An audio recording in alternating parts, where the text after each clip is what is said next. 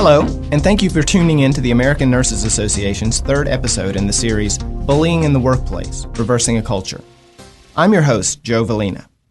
In the previous two episodes, we discussed the impacts and effects of bullying in the nursing profession, how to identify bullying in the workplace, and also heard real workplace examples of bullying.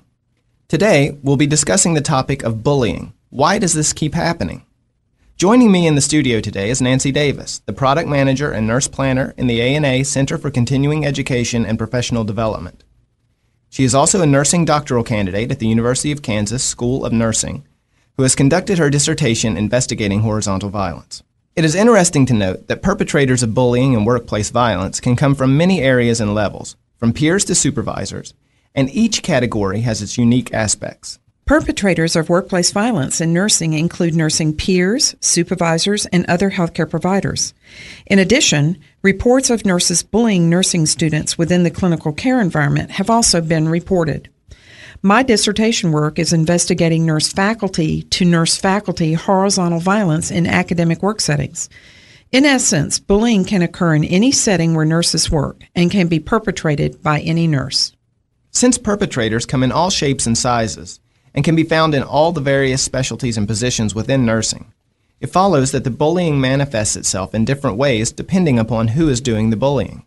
Still, peer to peer bullying seems to be the most common in nursing, according to Davis. All of these behaviors are detrimental to a positive work environment, but peer to peer, also known as horizontal or lateral violence, is often the most prevalent. Joy Longo, in her publication for the ANA entitled Bullying in the Workplace, cited a study conducted by Johnson and Rea, who identified that 38% of study respondents reported that coworkers were the source of bullying. One aspect of particular interest is the impact on the nursing shortage. Nursing literature indicates that bullying can contribute to a nurse's intent to leave an organization or the profession. Ho et al. conducted a study to investigate the risk of turnover among targets of bullying at work and confirmed that bullying is related to intent to leave, but they also found that such intentions frequently resulted in nurses actually leaving. There are several factors conducive to these behaviors in the healthcare work environment. Power imbalances, fostered by hierarchical workplace organizational structures or misuse of organizational processes, can contribute to bullying within the environment. Cultural values that tolerate negative interpersonal behaviors within the environment or management that fails to address such behaviors can also foster a bullying culture. Other nurse authors have cited feminist issues as a contributing factor, although bullying occurs across race, gender, and ethnicity. Thank you for listening to episode 3 of the American Nurses Association's Bullying in the Workplace podcast series. Please join us for the fourth and final episode in this series what can be done to reduce and eliminate bullying in the workplace?